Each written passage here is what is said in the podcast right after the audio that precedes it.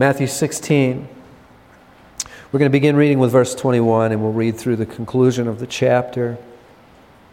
From that time, Jesus began to show his disciples that he must go to Jerusalem and suffer many things from the elders, chief priests, and scribes, and be killed, and on the third day be raised.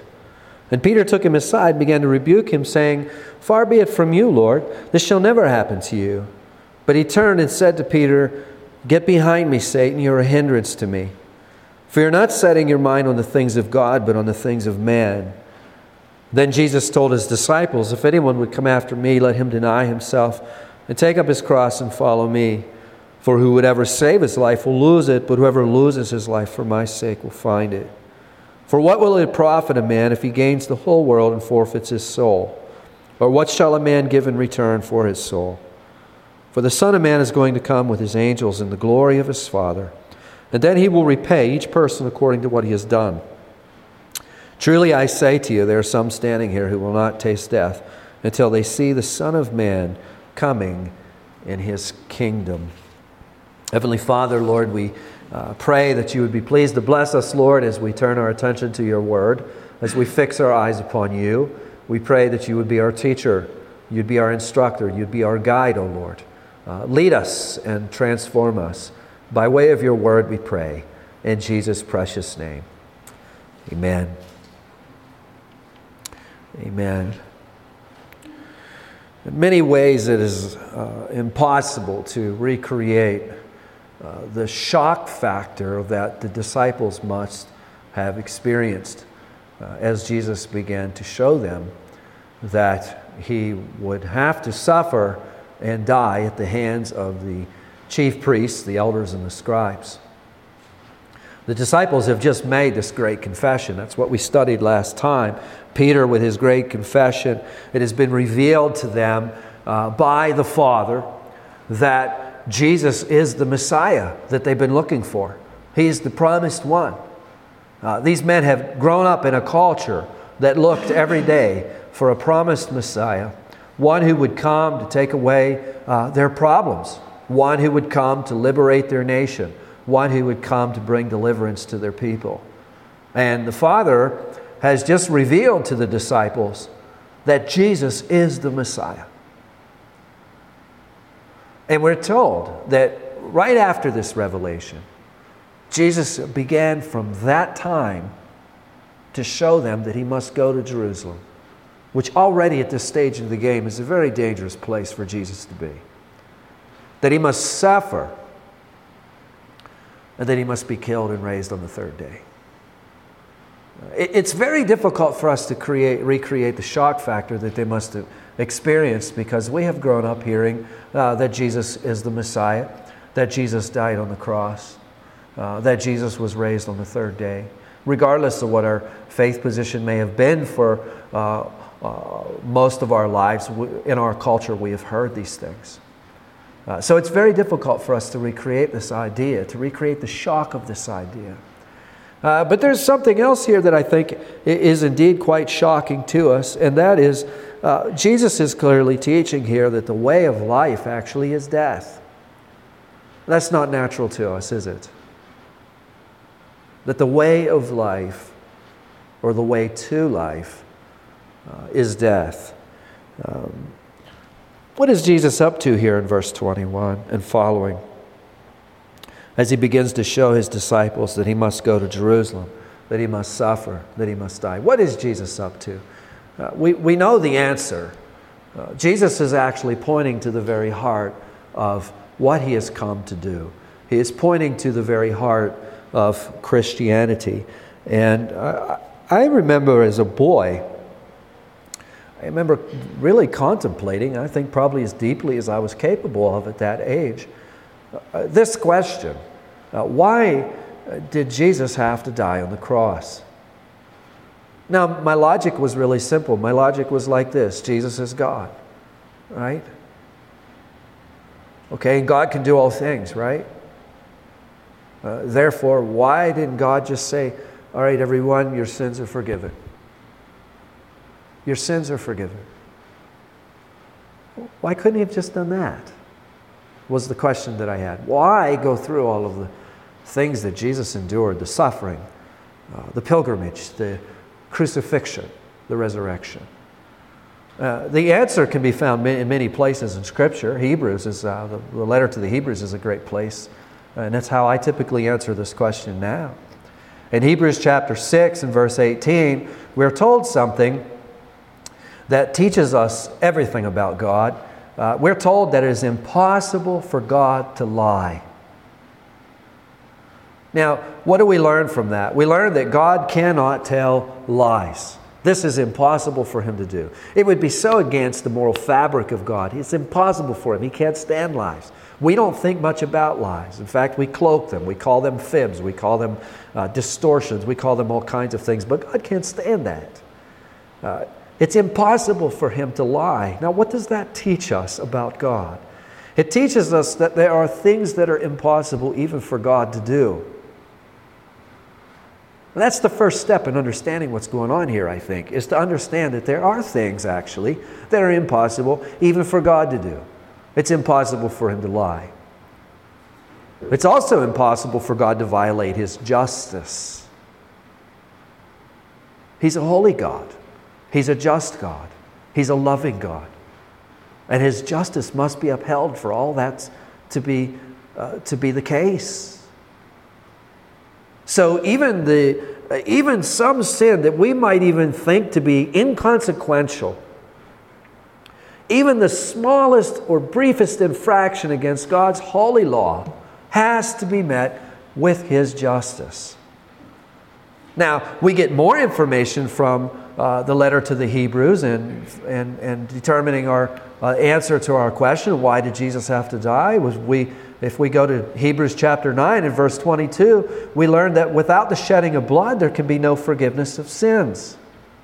And of course, the shedding of blood there, the author to the letter of Hebrews is using a lot. It, it, the, the context is the Old Testament. He's constantly resorting to the Old Testament for his context. And the idea about the blood in that context uh, draws back on Leviticus, for the, the blood is the life of a creature. The blood in this context refers to the life. In other words, we could say uh, the same thing that the apostle Paul says in Romans 6:23 that the wages of sin is death. So without a death there can be no forgiveness of sins. So if we go back to our question, why did Jesus have to die on the cross? Well, it was because his intentions were to save his people.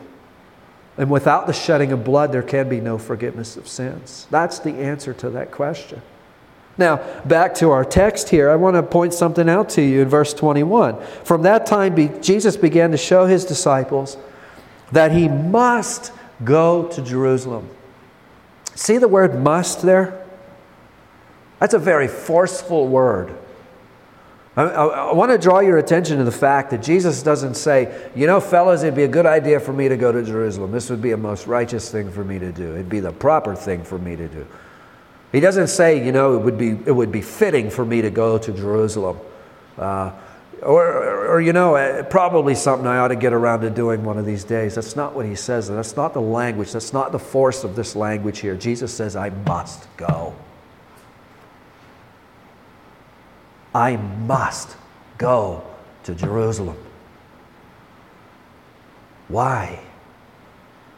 Because I'm going to die for the sins of the people that I love. And if I don't do this, they can't be saved. They simply cannot be saved. What is Jesus teaching us here? He's teaching us here what he sums up for us in John 14 namely, I am the way. Jesus is the way. He's the truth, He's the life. There's no other way to the Father except through Christ. See, once we begin to understand why Jesus had to go to the cross, then we also begin to understand that He is the only way. I must do this. Why must I do this? Because unless you're cleansed, you can have no access to Almighty God. There is no access for you unless I take away your sins and purify you. There's no access for me to God. There's no access for you to God unless Jesus does this. And this is an important message today in a culture that maintains commonly that it doesn't matter what you believe as long as you're sincere in your faith. You can be a Mormon, you can be a Jehovah's Witness, you can be really anything you can imagine as long as you're sincere. But not as that that's not only contrary to the teaching of Jesus. If we believe Jesus to be a even a, more, a great moral teacher or a prophet, we must dismiss this because Jesus clearly taught he's the only way. But when we begin to understand the heart of what Jesus came to accomplish, we don't even need Jesus to teach us that. We know it's the only way because it's the only way that we can be cleansed. If we go into the presence of God without being cleansed, we're going to be like uh, Nadab and Abihu, playing around with strange fire in the, in the temple of God. What will happen to you? You'll be destroyed.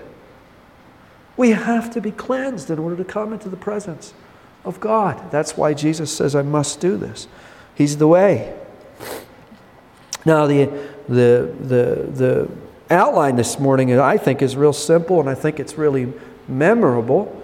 Uh, it's Jesus is the way, Jesus shows the way, and are you on the way? That's the outline this morning.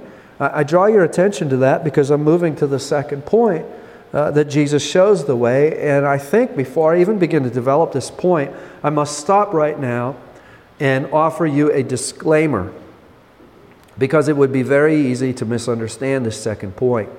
If you look at verse 24 and following, Jesus tells his disciples that if anyone would come after me, he is to deny himself and take up his cross and follow me. Now, here's where the disclaimer comes in. We need to make sure that we fully understand that we cannot enter into a state of grace simply by denying ourselves and taking up our cross. That would be salvation by works. The entire Bible is against that notion. We're saved by grace through faith, are we not? And let us remember the context here. You see, there's three things that are really important. You know all three of them their context, their context, and their context. What's the context? Who is Jesus speaking to here? He's speaking to his disciples. Who are the disciples? They've already confessed Jesus. We know if, the, if, if, if there's only the 12 here, we know at least 11 of them are true believers, don't we? Jesus is speaking to people who are already in a state of grace. At least 11 of them are. He's speaking to people who already are children of God. He's not teaching how we become children of God. He's teaching what we should be like as children of God. And we need to understand that as we go on, or we could run ourselves into a dreadful, dreadful, dreadful mess. Jesus says that if anyone would come after me, let him deny himself and take up his cross and follow me. We don't hear much about self denial and cross bearing today, do we? Unfortunately, we don't.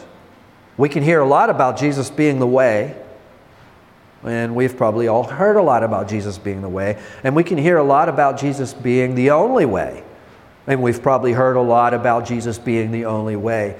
But in terms of self denial and cross bearing, uh, the church has really uh, has shamefully become quite quiet, hasn't it? Why is that?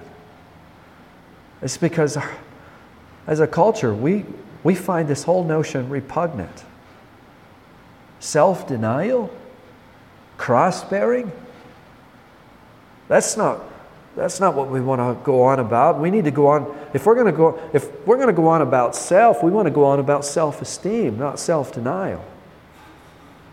We don't hardly hear anything about self denial or cross bearing. Now, there's a number of things that I want to draw from verse 24 and verse 25 here uh, that. Uh, I want to show you that if there is no self denial and there's no cross bearing, there's actually no Christianity. Someone would say, Rick, that's a really strong claim you're making there. I know it's a strong claim I'm making right, right there. And I make no apologies for it because it's a true claim. If there's no self denial and there's no cross bearing, there's no Christianity. This isn't my teaching, this is the Lord's. Look at verse 24 with me. What's he saying? He's saying, If anyone would come after me. Notice the word anyone. He's not just saying that if a select few would come after me, you know, a select few who want to rise to the top and uh, maybe be like super close to me, then they, they, they can come and they can deny themselves and, and they can carry their cross. You know, these select few, we might call them the elite or super Christians, if you will. It's for them to do. That's not what's being said here at all. And this is not a new verse for us in Matthew, is it? Back in chapter 10 and verse 38, we encountered these words. Jesus says, Whoever does not bear his own cross and follow me is not worthy of me. And in the parallel passage, in Luke 14 27, Jesus says, Whoever does not bear his own cross and come after me cannot be my disciple. You see? So if there's no self denial and there's no cross bearing, according to Jesus himself, there's no Christianity. There can be a lot of noise, there can be big crowds, there can be goosebumps, there can be tears and crying there's not going to be any Christianity. This is a call to everyone who would follow Jesus. That's my first point about this.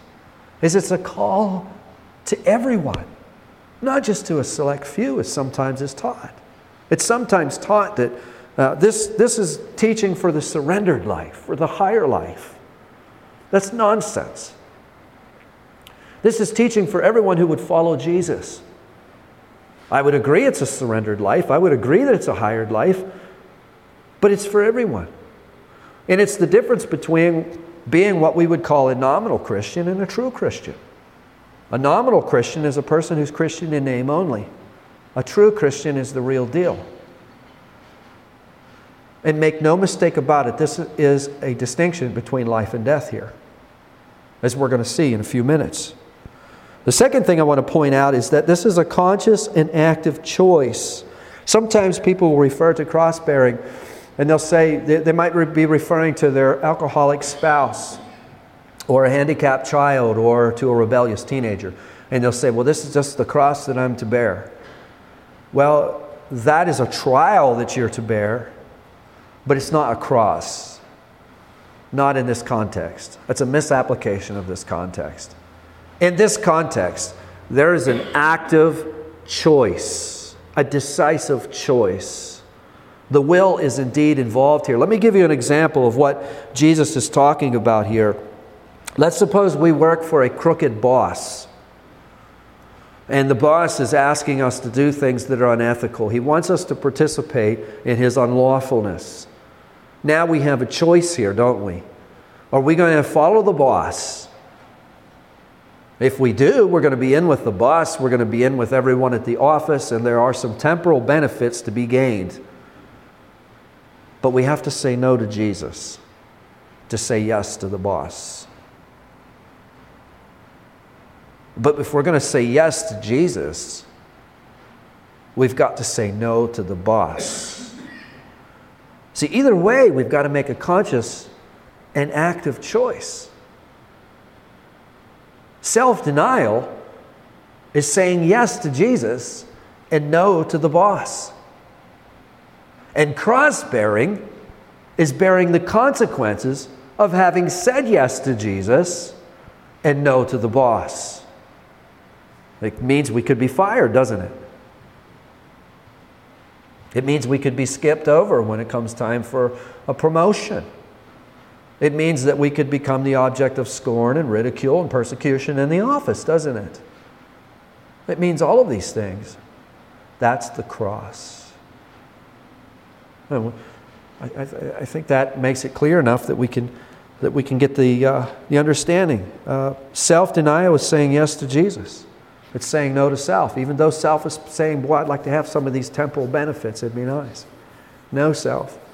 We're saying yes to Jesus. Yeah, but you know what could happen to you if you do? Yeah, I know that's the cross we're going to carry. And we can apply that to our lives. The third thing I want to say about this is that it's the opposite of self seeking, and really that's just an extension of the second point. Self denial is the opposite of self seeking. The Apostle Paul says in Philippians 2, verses 3 and 4, he says, Do nothing out of rivalry, or as the NIV puts it, do nothing out of selfish ambition. Do nothing out of selfish ambition or conceit, but in humility count others more significant than yourselves.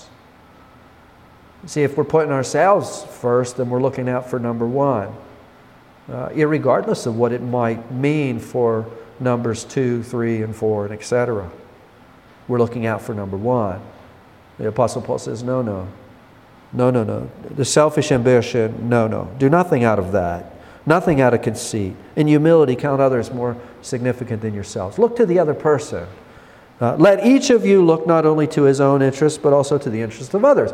The Paul is not telling us to forget about our own interests. He's just telling us to include the interests of others with our interests is what he's telling us to do. That's the opposite of self seeking, isn't it? It's taught everywhere in the New Testament. My fourth point is that it is to be done daily. In Luke 9:23, Luke's parallel account to what we're studying here, Luke records Jesus is saying that if anyone would come after me, let him deny himself and take up his cross daily. You know the verse. I'm sure most of you have read that verse. This is something that we're to do daily self denial, cross bearing, to be done daily. Uh, in other words, my, my point is that this is to be a lifestyle for us. Cross bearing, self denial is to be a, li- a lifestyle. And lastly, it's to be done for Jesus' sake. If you look again with me to verses 24 and 25, and we take them together, Jesus told his disciples, If anyone would come after me, let him deny himself and take up his cross and follow me. Uh, Verse 25 Whoever would save his life will lose it, but whoever loses his life for my sake will find it. What's Jesus talking about there? Uh, let's go back to the crooked boss. If we go along with his schemes, in the sense that Jesus is using life here, we would be saving our lives, or sometimes we'll use the word saving face. We can save face with the boss if we just kind of go along here and go along there. We can save our life or we can save face here. But Jesus is saying you're going to lose in the end. You're going to lose your life. If this becomes a pattern in our lives, if this becomes a habit in our lives, if this really is the way we're conducting ourselves, what we're really showing and displaying forth is we're not really uh, we're not really in a state of grace anyway, because if we're in a state of grace, there's been a profound change in our lives. Not, not saying that we should be perfect, but there should be some type of change in our lives. It's not going to allow us to go through with this stuff. Not habitually. But the point that I want to make here in verse 25 is Jesus is saying that it is for my sake. See those words? For my sake. See, many people are willing to deny themselves for the sake of their children. Many people are willing to deny themselves for the sake of a husband or a wife, a spouse. Many people are willing to, uh, to, to sacrifice for the sake of their careers or for the sake of their possessions or their portfolio.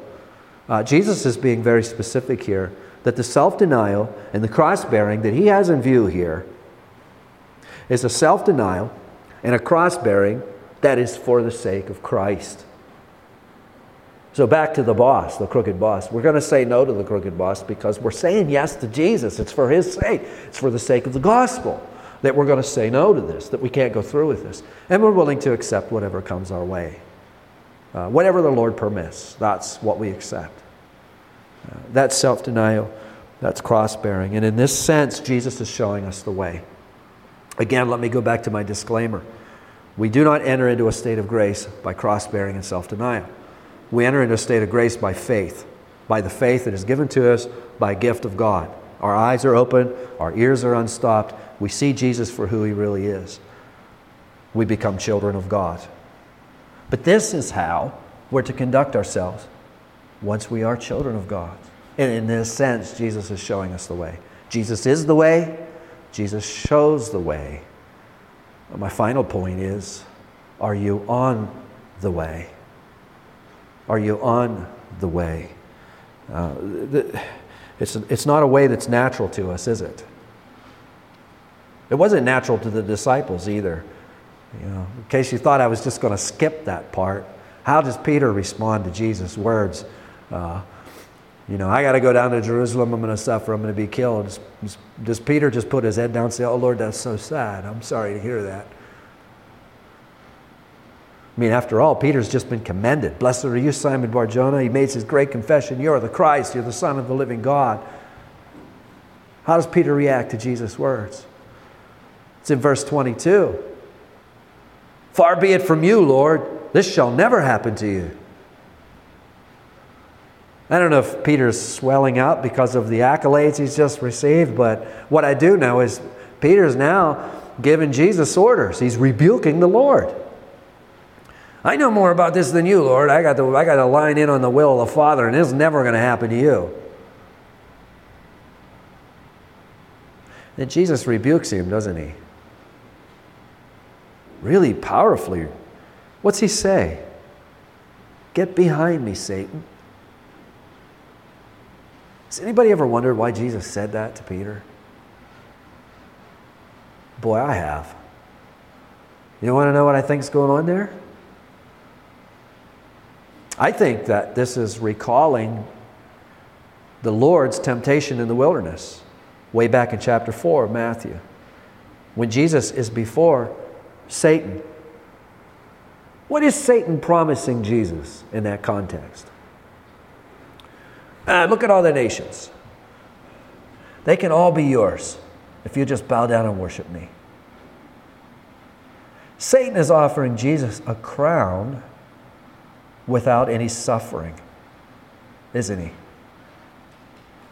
You know, you can just skip that Garden of Gethsemane, you know? Don't, don't, don't sweat those drops of blood. Don't go through all that anguish. And, oh my goodness, skip the rest of that stuff. Who wants to go through that? Here, look and see all the nations. I'll just make you king of all of them. Just bow down and worship me. Skip all that stuff. Far be it from you to suffer these things. That's why Jesus says to Peter, Hey, Satan, get behind me. You're a hindrance to me. Jesus has heard this one before. He knows the stench of this. He knows what it smells. It smells like chapter 4. This stinks. Get behind me. You're a, you're a hindrance to me. I must go to Jerusalem. You've got your mind on the things of man, Peter. You need to get your mind on the things of God. And as we ask ourselves the question uh, Are we on the way? I think a very good diagnostic in answering that question is to ask ourselves Is our mind on the things of God? Or is our minds on the things of man? And truth be told, our minds are all over the place, aren't they? Uh, my mind's always all over the place. I'm like a drunken sailor walking along falling off to the left, falling off to the right, falling down, getting up, falling down. I don't make very, my footprints in the sand aren't very straight. It looks like I've been drinking for three days to follow those footprints. It's because my heart's always trying to carry me away. Does anybody relate to that? Are we on the way? I think some of us will say we, we are sometimes. Notice how Jesus is urging us. Look, look at verse 26. This is really beautiful. It's beautiful because Jesus, He's looking at us and He's urging us, He's pulling us, He's wooing us, He's saying, Come on. He says, verse 26, He says, Listen, fellas, what's it going to profit you if you gain the whole world, yet you forfeit your soul? I almost made that our scripture memory verse for obvious reasons, because America is forfeiting its soul for stuff, isn't it? My guess is that we complain more than any nation on this earth. And we have it better than any nation on this earth. You know, we've complained about the weather, we've complained, we complain about it. We're going to be complaining when it's hot. We complain when it's cold. Even though most of us, we live in houses that are heated. Not all of us do. One thing I've observed is that the worse people have it, usually the less they complain. I met a woman uh, Friday I'm told that she is 83 years old. She heats her house with wood that she cuts herself. When I met her, I asked her if she was okay. I was, Are you getting along okay? She come out of her house. She's all bundled up in a coat. She had a hat, one of those old style hats on, an old coat, and a scarf around her. That's how she's, that's how she's living in her home. I said, Ma'am, are you, are you getting along okay? She's like, Fine. I got a couple doors down and I talked to one of the neighbors. It was the first person I was able to contact it. I thought might know who she is. And I said, uh, uh, the, the, the, woman that lives right up, right up the road there, uh, is she getting along okay up there? Oh, yeah, all of us, we all watch out after. She's down here probably two hours a day. I'm retired and I look forward to her coming down. She's 83 years old. She still cuts her own wood. She's a tough old bird. She never complained about anything.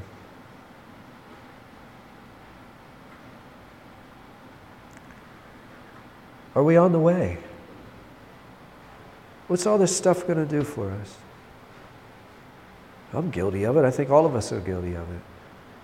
But are we on the way? In conclusion, I really want to leave you all with just one thought, you know, a thought that I've been entertaining all week long. It's not a novel thought, it's a thought that D.L. Moody once entertained. It's, it's this thought What could God do with, with us as a church if we would be resolved to be on the way? Really be resolved to put our minds on the things of God, to get our minds on the things of, off the things of man. What could the Lord do with us? Look what he did with the 12. They were a ragtag bunch, weren't they? We can relate with them. We're somewhat, I, maybe I should just speak for myself, but I'm a ragtag, I'm a ragtag character. I don't need to tell any of you that. You all know it, don't you? But what could God do with us? I think it'd be quite amazing what he could do with us. I think it's kind of exciting, and I think it'd be exciting to find out. You want to find out what God can do with us? Let's pray that the Lord will put us on the way, keep us on the way. Heavenly Father, we recognize this morning, Lord, that you're the way, you're the truth, you're the life. We cannot come to the Father but through you, but you must. You said you must go to Jerusalem, and you did go to Jerusalem. You suffered, you died, you were raised on the third day. You accomplished the salvation that you set your mind to. And oh Lord, you show us the way that if we're going to follow you, we need to adopt a lifestyle of, of self denial and cross bearing. Oh Lord, we ask that you would not only keep us on the way, put us on the way, but as a church, Lord, collectively, Lord, we would be known as a church that's on the way. Oh Lord, we pray these things in Jesus' precious name. And everyone said, Amen.